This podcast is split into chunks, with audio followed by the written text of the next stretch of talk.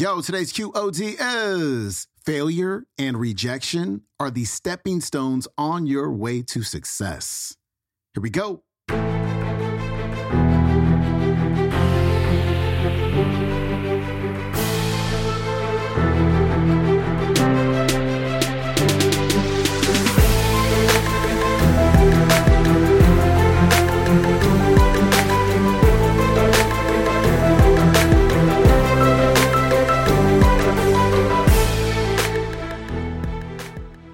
Welcome back to the Quote of the Day Show. I'm your host, Sean Croxton of SeanCroxton.com. We got a brand new speaker on the show today. His name is Richard Fenton, and he is a sales expert.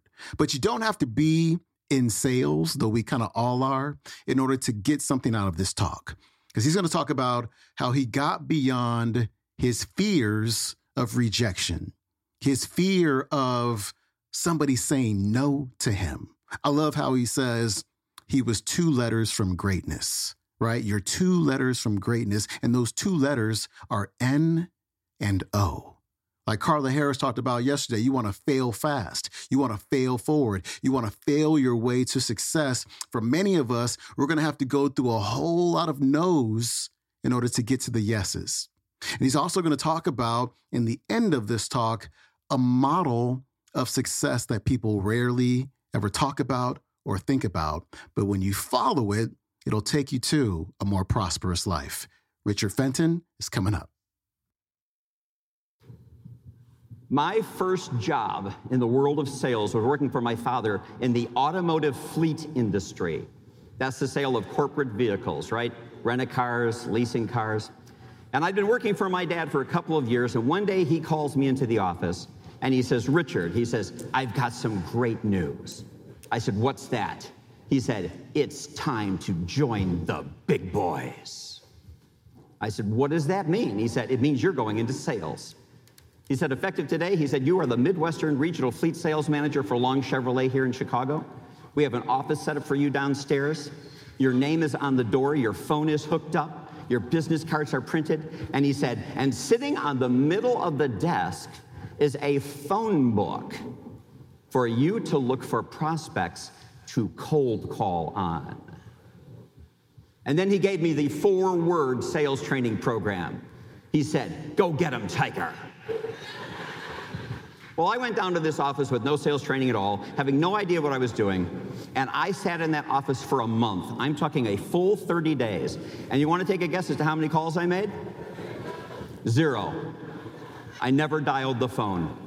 And you know why? It was really simple. You see, I could tell that just by looking at the prospects' names in the phone book, I could tell that just by looking at their names printed on the paper in the phone book, that it was the wrong psychological moment to interrupt them. I had a fear of failure. I had a fear of rejection. I certainly didn't think my message, hey, you know, I'm, I'm, from, I'm from a car dealer. I've got some cars to sell you. I didn't think my message was as important, whatever else it was that these people had going on. Well, I realized I was going to have to do something. So I went back to my dad, and I want you to imagine how difficult this was. Here is a 20 something son going to his sales legend father and having to say, I can't sell. Now, interestingly, my dad took it pretty well. He said, Richard, he said, I really didn't give you any sales training. He says, Come on in here. He said, Let's make some calls together. Well, let's make some calls together really meant that he was going to make some calls, and I was going to sit on the other side of the desk, and I was going to listen in. Hang on one second, folks. So I want you to imagine. Here I am sitting on the side of the desk, my dad's on the other side. My dad grabs his phone book, he flips through the phone book. He finds the rent-a-car page. He runs his finger down the page. He goes, here we go. ABC Rent-A-Car. He goes, I've never called on these people before. Let's give them a call. My dad dials the phone.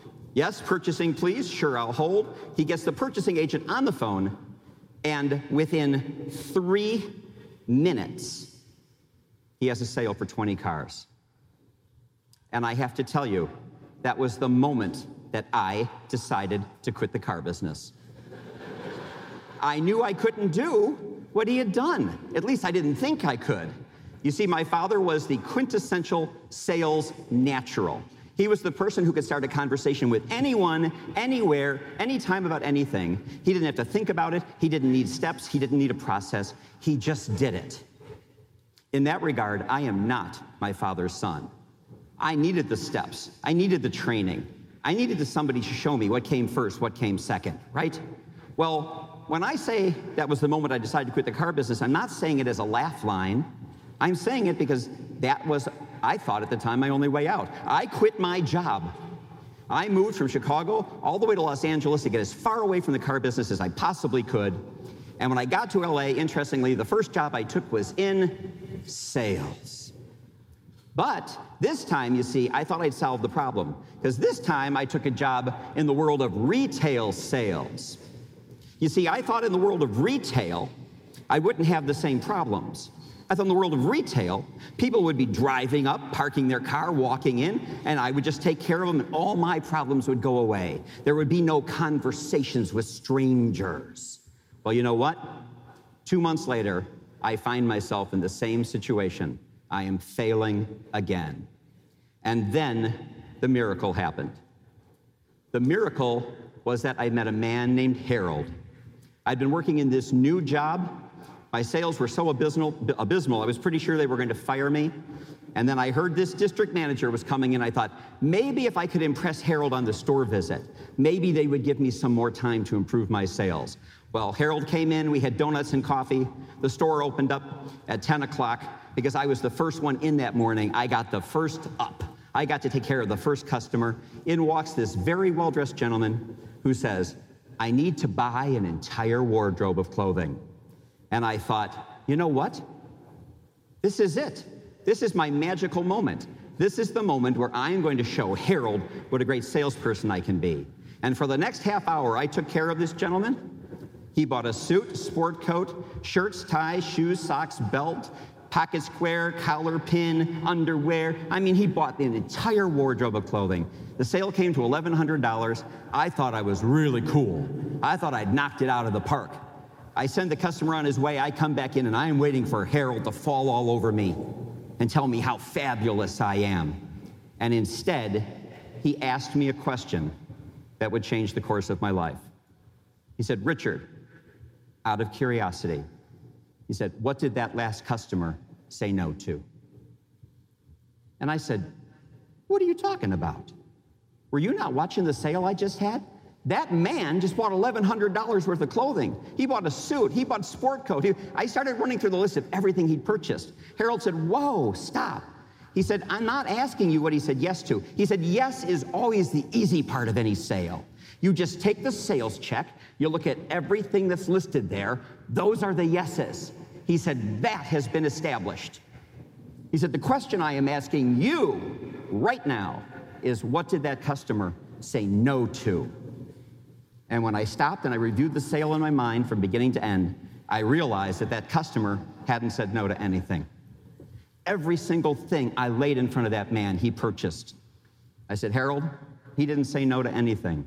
And then Harold asked me the other really great question. He said, Then how did you know he was done? Well, let me tell you how I knew he was done. I was a young guy, I wasn't making a lot of money. I didn't have a fat wallet at the time.